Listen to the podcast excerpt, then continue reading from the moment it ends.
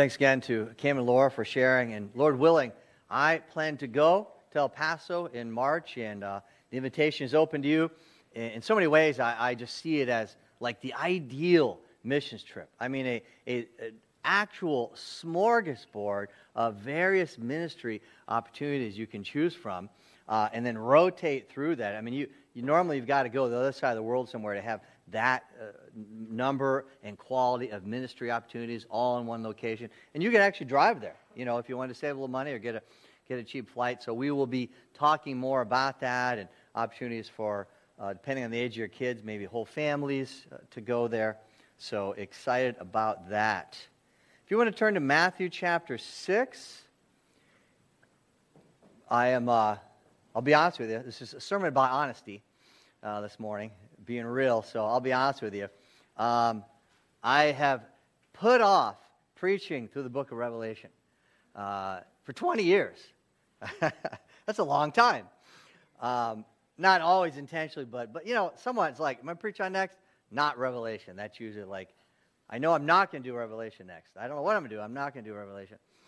Uh, but Lord will, I'll get to that sometime this fall. But for the next but I've got about six or eight sort of uh, mini series through the book of Matthew here, uh, and we're going to start that this morning in chapter 6.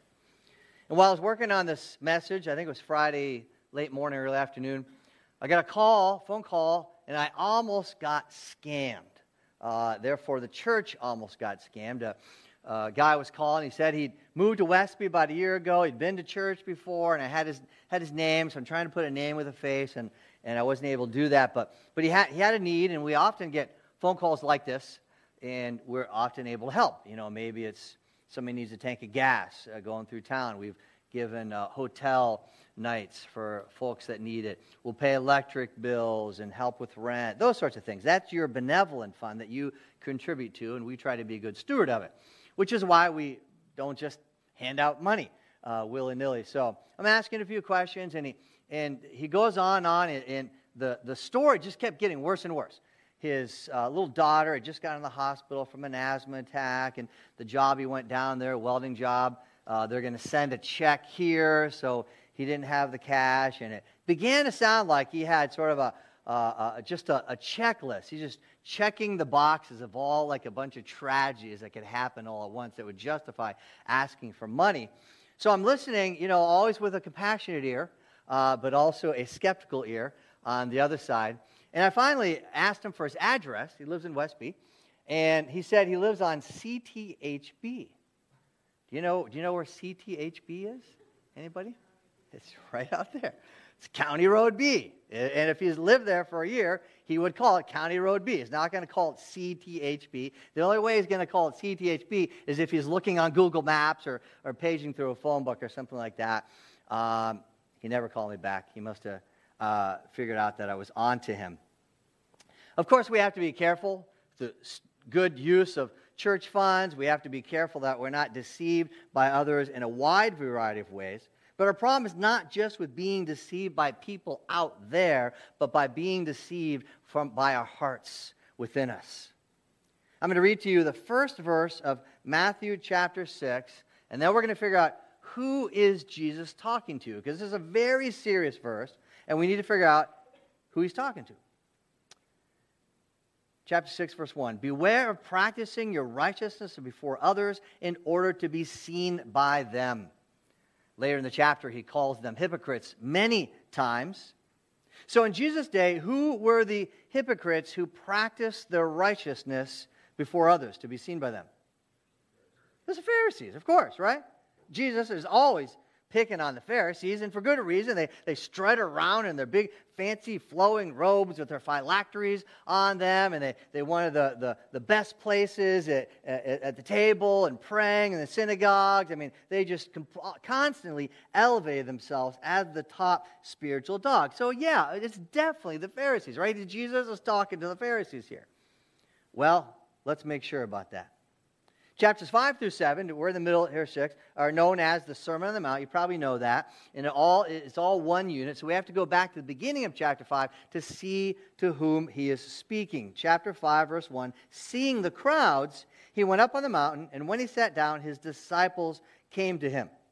So these three chapters are directed to his disciples. Now, that doesn't just mean his 12 disciples. That's the way we're used to uh, thinking of that term. But a disciple was a follower, and Jesus had crowds of followers, not, the, not just those who were just beginning to be interested, but, but were really followers. I mean, they, they would follow him from town to town to town to town. They had a, a, a definite targeted interest in this man Jesus. And honestly, not a whole lot different than, than sort of an average congregation. We have, you know, crowds of people that come that have a real definite interest in Jesus, but not everyone here is saved, and everybody has a different level of interest in Jesus. And same with the crowds there. Not everyone was saved, and, and those who were called disciples, some of them just left him in mass. Uh, John chapter 6.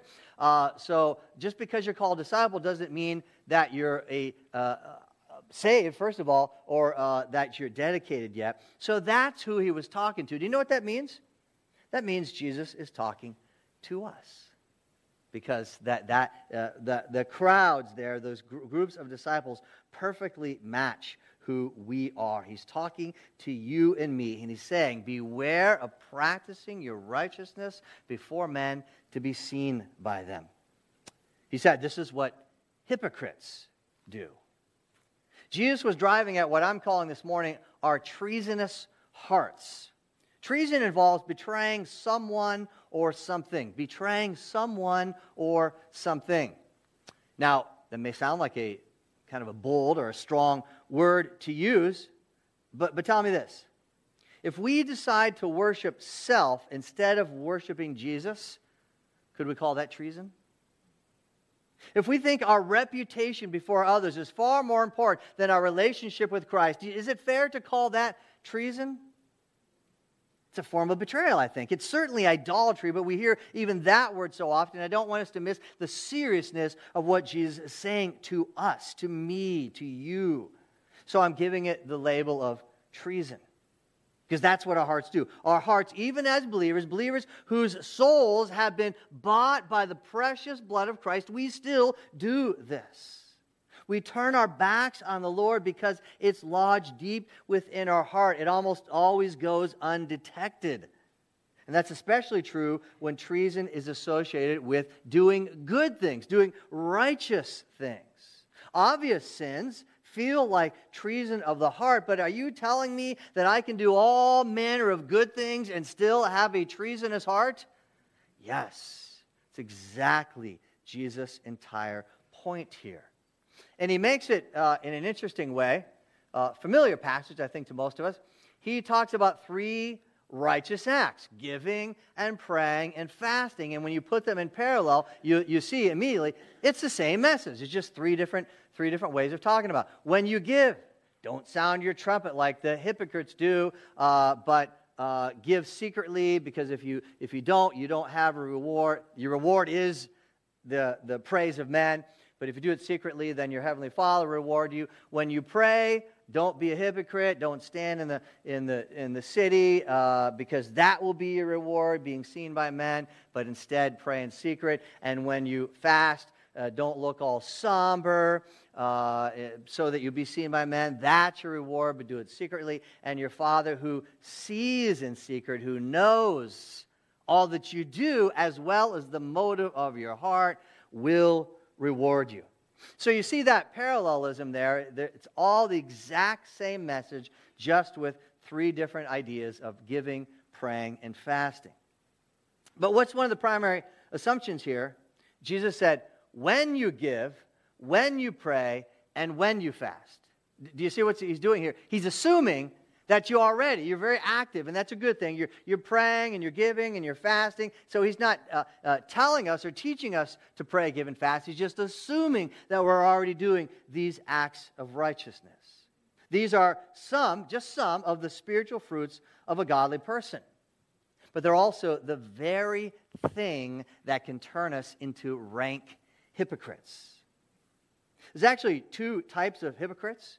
There are hypocrites who are deceived and largely don't know they're deceived, and then there are hypocrites who know they uh, are deceiving others. Uh, and that's sort of the worst kind. I, I, I, sort of think Jesus is thinking of the, the former kind, those that are deceived, they're, they're, they're acting hypocritically, they just don't know that they're acting hypocritically, which I think is maybe a more dangerous type of hypocrisy, actually. For the most people who practice their righteousness before men, they are just simply not aware that they're doing so. Your treasonous heart has deceived you, and the worst part is that you're doing acts of righteousness. That, that, that is your, your, the deception's built into that. I mean, it's one thing to commit acts of sins and, and realize, okay, yeah, that's hypocritical and I shouldn't be doing that. But if I'm doing all these good Christian type righteous acts, and I'm still, I'm giving, I'm fasting, praying. From all appearances, it looks like I'm doing all the right things. I look like an ideal Christian. From all appearances, I have the appearance of a godly, dedicated person. But that's the thing it's mere appearances. I'm doing all the right things for the wrong reasons. That's hypocrisy. Doing the right things for the wrong reasons. That's treason. Understand, I haven't given up God for golfing. I haven't substituted worship of God for, for worship of money. I'm not worshiping those more obvious idols. I'm worshiping what we could call the idol of reputation. Or you could call it the idol of image. I, I don't care what you call it, but, but you see what Jesus is driving at here. That happens when you do the right things for the wrong reasons. And Jesus used these three areas of giving, fasting, and praying, but don't think our self exalting acts are limited just to these three. First of all, fasting isn't even that high of a priority for the believer.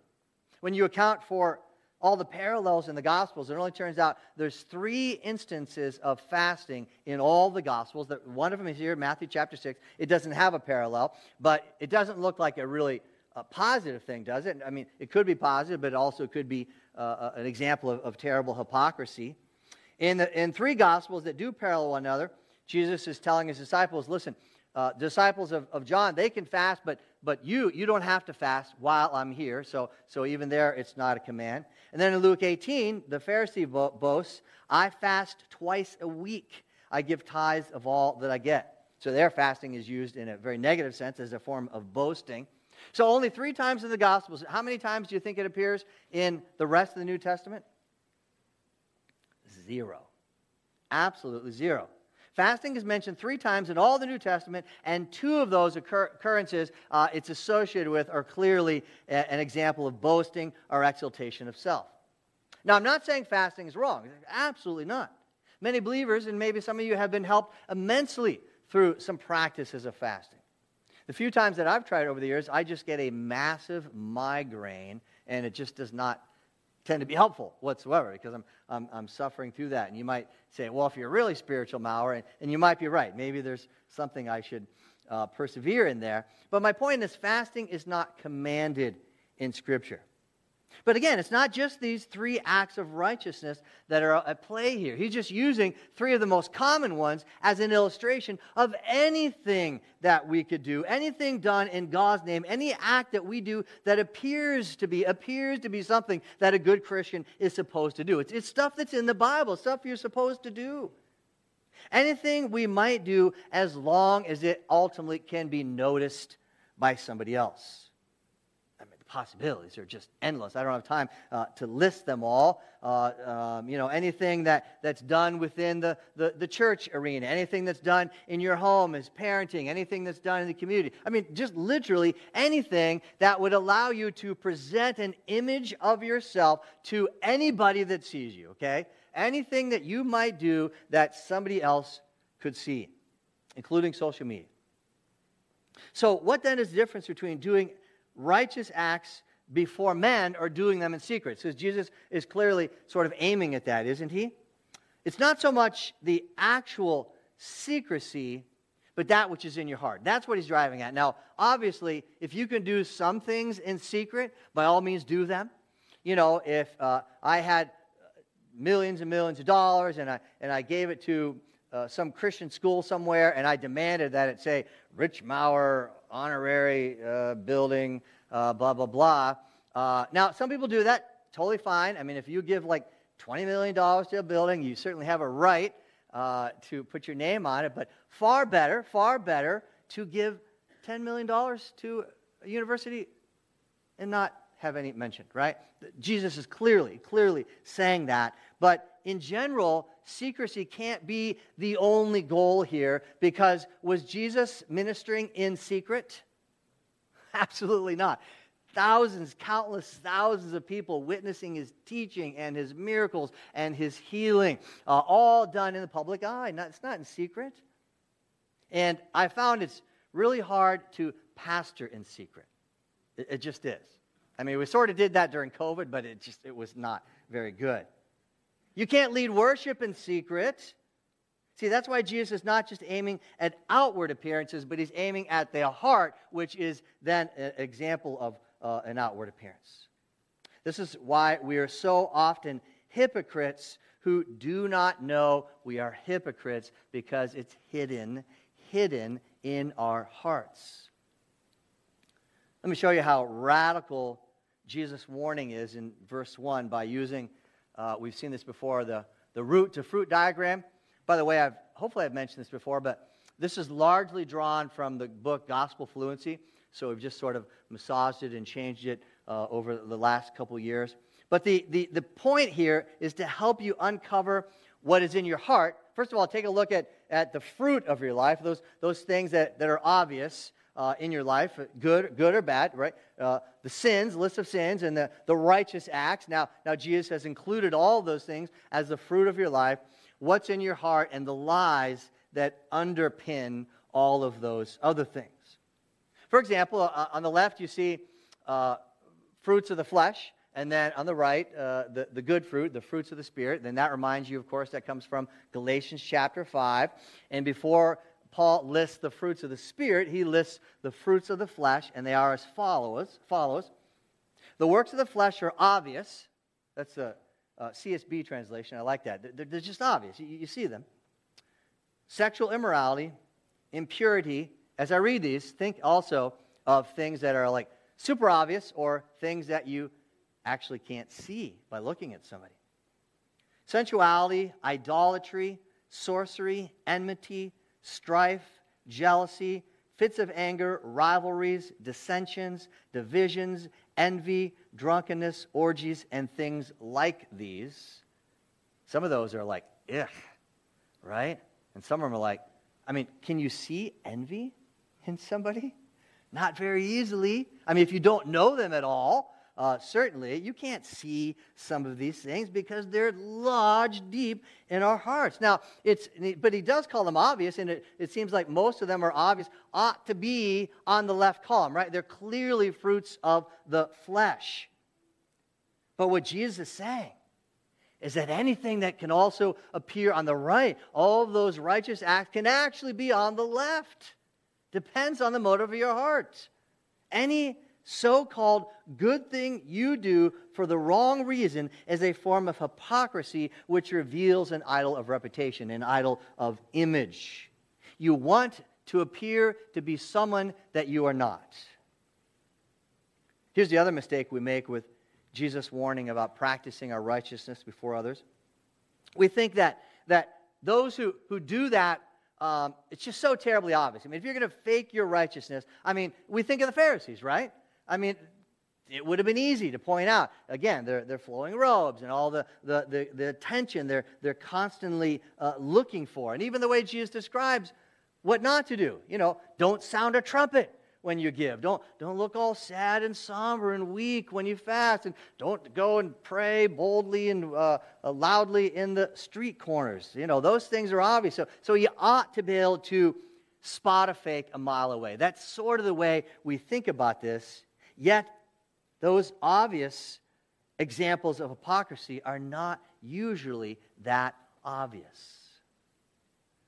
Remember the parable of the tax collector where the Pharisee said, God, I thank you that I'm not like other people, greedy, unrighteous, adulterers, all the, the people on the left column. He could have gone on, or like this tax collector over here. And I read the other part. I fast twice a week. I give a tenth of everything I get. See, our, our hidden hypocrisy is so hidden, it can make us turn the tables on this parable and say something like this God, I thank you, I'm not like that hypocritical Pharisee whose faking is so obvious to all. I would never, ever do that. Isn't that crazy? We think that such things are obvious, but they're not. So Jesus has to drill down into the motives of our heart, not just the things that are so obvious, but the motives of our heart. And they're not always so obvious as that boastful Pharisee. Jesus says, These people honor me with their lips, but their hearts are far from me. That means you can say whatever you want. I can say whatever I want. I can, I can preach good sermons, bad sermons. I, you know, I can aim at the Bible. I can, I can be as good as I think I can possibly be, and my heart it could still be miles from the Lord. That ought to frighten every single one of us. I know of three megachurch pastors in the last three years who've taken their own lives. I know of one, I know the story of one a little better than the others. And this man was about his reputation, like I think the next day. And it wasn't even his reputation, it was like somebody in his family. So it wasn't like some gross immoral, immoral act that he had done. The reputation of his family uh, was going to be tainted, it was going to be revealed to all. Therefore, his reputation uh, was going to go along with it. And he took his own life that night. I'm guessing uh, what tends to happen is, right, the, the pressure of ministry, the, the, the more people with whom you have an image of some kind, right? You, they're going to know you. They're, they're going to see you, the, the way you talk, the way you behave. Uh, uh, but all those people are watching you as the ministry grows. But if your heart, you know, wants to go like this, as as everybody's heart goes like this, but they, they don't want anyone to see their heart is going like this. They want, they want just a firm leader who's, who's going in this direction, and everything is okay. Nobody knows them. Nobody knows them. They're, they're hidden. It's all about image. I really appreciate the gospel centered life book. Some of you have uh, uh, started to use this resource. I want to focus on two of the six ways of minimizing sin they list there in the book faking and hiding. This is the way they describe faking. I strive to keep up appearances and maintain a respectable image.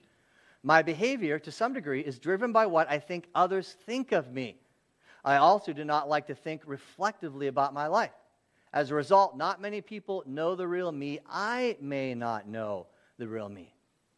You see, there's, there's two fundamental issues there. Is one, the striving to keep up a respectable image, but also not looking reflectively at your life, uh, not looking uh, at the heart motives uh, that drive everything, literally everything you do. And then hiding defines I tend to conceal as much as I can about my life, especially the bad stuff. This is different from faking in that faking is about impressing, hiding is more about shame. I don't think people will accept or love the real me. Can you see how these are two sides of, of the same coin? Now, there's so much more here than just giving and fasting and praying in public. This concerns our really every bit of our lives and our, our, our drive to put forth a certain image, a, a good reputation. And in order to maintain that, what we do is we fake and we hide and we fake and we hide and we fake and we hide. Now, does everybody do this? I mean, could you make a case afterwards? I'll, we'll go back in my office, and, and if you want to make a case for me that, that you don't ever fake and hide, um, I'll listen to you. I'll try to be a really good listener and I'll reflect back. So, what you're saying is, I don't think you ever. I'll really try to do that, but I'm telling you, I'm biased going into that conversation. I don't think anybody escapes it ever. Now, there are degrees, aren't there? There are degrees. So, so I understand that. I don't want to paint with a broad brush. Oh, you're all completely faking and hiding all the time. That, that would just be like mean and wrong. But we all do it sometimes, and sometimes we do it a lot. And most of the time, we're not aware that we're doing it. It's all about the heart. Why would we fake and hide, fake and hide. Why would we substitute worship of Jesus for worship of self? Is, is it just pure sinful, uh, audacious pride that, that drives this? Why would somebody work so hard to fake and hide their real selves? Let me zoom in on this diagram and uh, start to uncover what, what I think is the, the answer to this.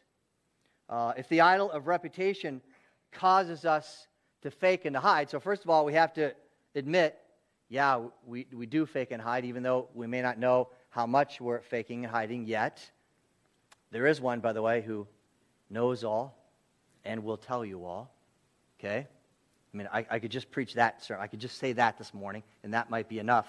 Uh, he knows all. He sees in secret, uh, and he'll reward you in secret, or he'll, he'll, he'll tell you that you have these things. But if you're faking and hiding, if you can admit at least that's a possibility, or you have done in the past, then you back up and say, "Yeah, I, I, it's an image. It's it's an idol of reputation that I'm trying to put forth. I, I want everyone to know and think that I'm this sort of person." Well, the question is, what's causing that? Why is that happening? You have to keep asking this why question. Uh, and I think uh, this drives at it. It's false beliefs, false beliefs about myself. I, I, I have some longings. I, I need to feel significant. I need to feel approved, uh, but, I, but I don't. So I'm trying to kind of fill in the gaps and, and present an image that, that makes me feel important and significant. But if you do, drill deeper down, what you're believing about God is that I'm not really believing that Jesus can satisfy my deepest longings. Now, you may have believed it yesterday or last week, but, but in that moment of faking and hiding, you're not believing. Because if you believed it, you would not be, you could not be faking and hiding.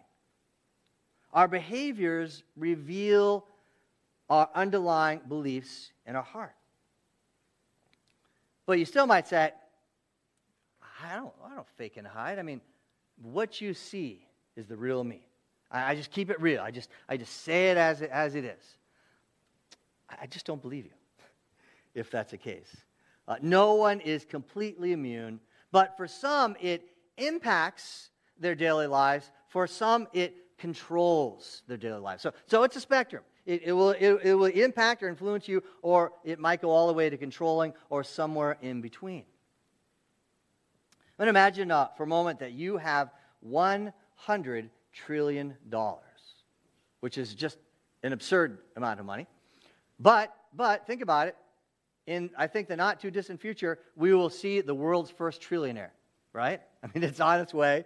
Uh, uh, Musk and, and Bezos, uh, they're on their way. But for now, for this illustration, you have a $100 trillion, and that's so much money that you could spend $1 billion every single day, and it would take you four full lifetimes to spend it all. So you're not going to run out. You're not possibly uh, going to run out. So you've got $100 trillion, and somebody steals $10,000. How do you feel? You don't even know it. It's not even, it's not even a bug that lands on you. You will never know it. You'll never feel it. You're not going to miss a mere $10,000. Now, let's say you have $20,000. That's all you have in the world, and somebody steals 10000 How do you feel? well, you're upset, you're raging, you're anger, angry. And then when the rage begins to settle, then the, then the fear begins to take over. You're like, what am I going to do? How am I going to get that money back? How am I going to live? How will I replace the loss? One more example. You have $20,000. No one has stolen that $20,000, but every day somebody tries to steal the, the say, $10,000. Somebody tries to steal the $10,000. Now, how do you feel? Well, you're still angry and you're fearful. And, and, it's almost worse than actually stealing the 10,000 because that's once and done. But now every day you feel like something valuable. I can't let that happen. So you fight and fight and dig and make sure that never, ever happens. This is why we fake and hide. Because spiritually speaking, we feel like we have such meager, minimal resources in life. And if you take what I have, I can't possibly live another day. That's, I mean, some people actually get to that point, don't we? So we fight and search for significance and approval, and that means that we fake and we hide our way through our days, and it can affect every aspect of our life. It, it, can affect the way we parent our children. It can affect the way we interact with people at work and, and at church. It can largely determine how we spend our money, how we spend our time. It can have a stranglehold on us, and we're not even aware of it. All because we do not understand the spiritual riches that we have in Christ. Because if understood correctly, we have way more than $100 trillion in spiritual riches. We have an infinite amount of spiritual riches. Paul calls it in Ephesians 1 lavish. It's a lavish grace. It is, you can't possibly exhaust it, but we live as if we have almost nothing. So our ultimate problem is not with our behavior, it's not really even with our, with our inner motives, it's with our belief. It's a lack of belief in God's sufficiency uh, to solve all of our problems. And if that if a, a, la- a lack of belief in God's sufficiency is a problem, then the solution to that problem is a belief in that, to rest and know uh, about Christ. We need to have our beliefs rooted in the life and death and resurrection of Christ, which will then satisfy our deepest longings. I'm going to give two final examples one from the life of Jesus and the death of Jesus. In the life of Jesus, what was the first shedding of blood on the night of the crucifixion? When did that happen? Sweating drops of blood, right? Sweating drops of blood. Jesus said, My soul is overwhelmed with sorrow to the point of death. He knew his death was coming, but in that moment, he felt like he was just about dead. We can't even conceive of, it's hardly worth even trying to understand the depths of that sorrow that faced him. So, how in the world did he go from overwhelming death crushing sorrow to a moment later saying, Nevertheless, not my will, but yours be done. How did you get to that? Did you say, Well, you know what? It's going to happen, so I, will just. I just better walk through it and, and I'll, just, I'll just bear it and gonna, that's, that's the end of it. Of course not. He rooted himself again in the riches of his relationship with his father, with the truthfulness that God is good, that, uh, that the, the crushing sorrow that he was experiencing then, and the physical sorrow he's going to experience in just a, a matter of minutes or hours, was nothing. Such that the writer of Hebrews could say, Who for the joy set before him endured the cross, scorning its shame. It's nothing next to my Father and the infinite riches therein. It's the life of Christ. He's not even gone yet, and we see that. And for the death of Christ, I simply want to read through Ephesians chapter 3.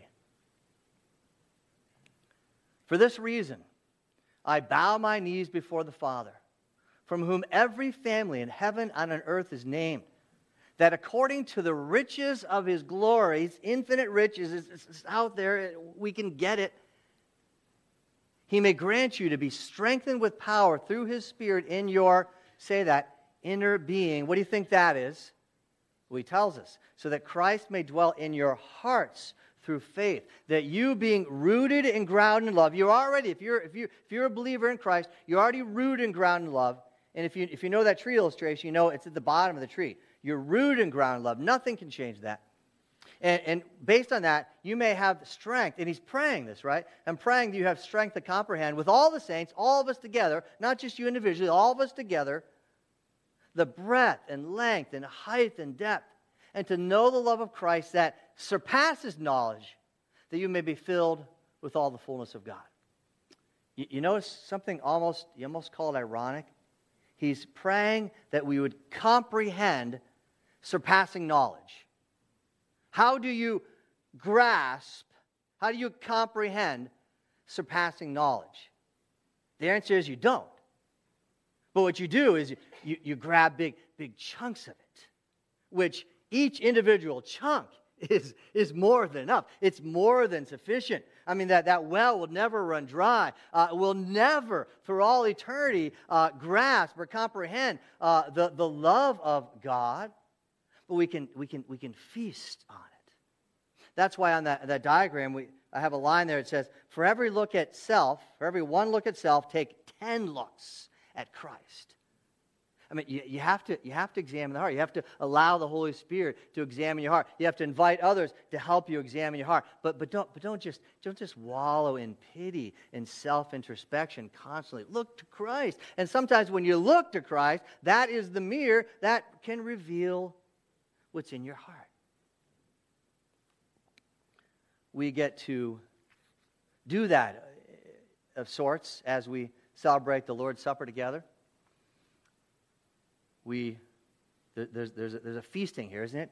Eating his body, drinking his blood, which, by the way, is when that giant group of disciples left after Jesus taught on that. We're, we're, we're nourished spiritually. But I, I, maybe if it helps, you do what the Lord wants you to do. If it helps, dwell on this passage, this, this, this feasting on the surpassing infinite riches of God. If you know Christ as Savior, uh, the only thing that would prevent you from experiencing this morning is I believe the Bible describes this way um, some sort of sin that you have refused to let go of. Okay? So it's not that, that you're sinning, that's all of us, but a sin that you've refused to let go of, something internally, something with uh, another relationship. The Bible says don't participate, it's dangerous. But for the rest of you, if you know Christ, I don't care uh, where you live, where you're from, we invite you to share with us. And we ask you to come down the center aisle, take the elements, have a seat, and then we'll partake together.